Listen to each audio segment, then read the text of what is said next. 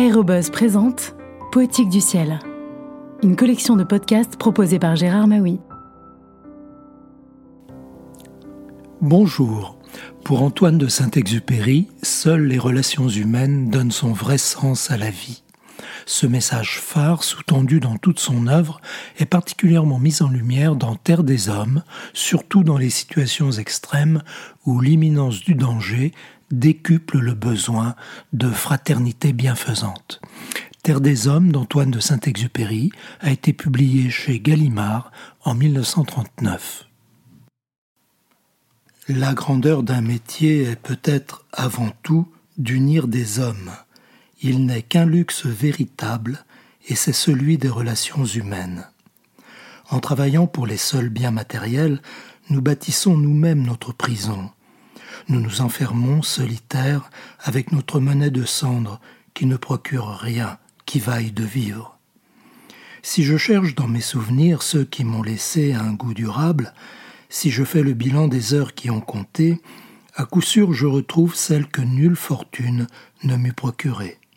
On n'achète pas l'amitié d'un Mermoz, d'un compagnon que les épreuves vécues ensemble ont lié à nous pour toujours cette nuit de vol et ces cent mille étoiles, cette sérénité, cette souveraineté de quelques heures, l'argent ne les achète pas.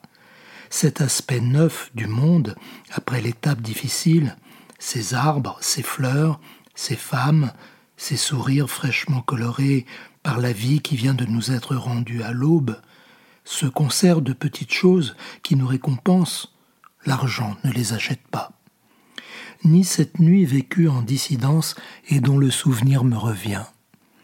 Nous étions trois équipages de l'aéropostale échoués à la tombée du jour sur la côte de Rio de Oro. Mon camarade Rigel s'était posé d'abord à la suite d'une rupture de bielle. Un autre camarade, Bourga, avait atterri à son tour pour recueillir son équipage, mais une avarie sans gravité l'avait aussi cloué au sol. Enfin j'atterris, mais lorsque je survins, la nuit tombait. Nous décidâmes de sauver l'avion de Bourga et afin de mener à bien la réparation, d'attendre le jour. Une année plus tôt, nos camarades Gourpe et Érable, en panne ici exactement, avaient été massacrés par les dissidents. Nous savions qu'aujourd'hui aussi, un Redzu de 300 fusils campait quelque part à Bojador.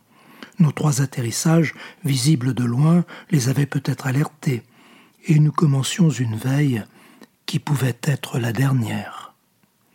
Nous nous sommes donc installés pour la nuit.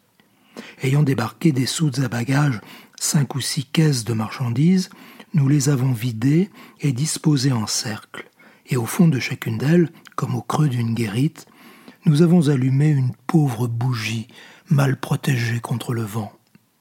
Ainsi, en plein désert, sur l'écorce nue de la planète, dans un isolement des premières années du monde, nous avons bâti un village d'hommes.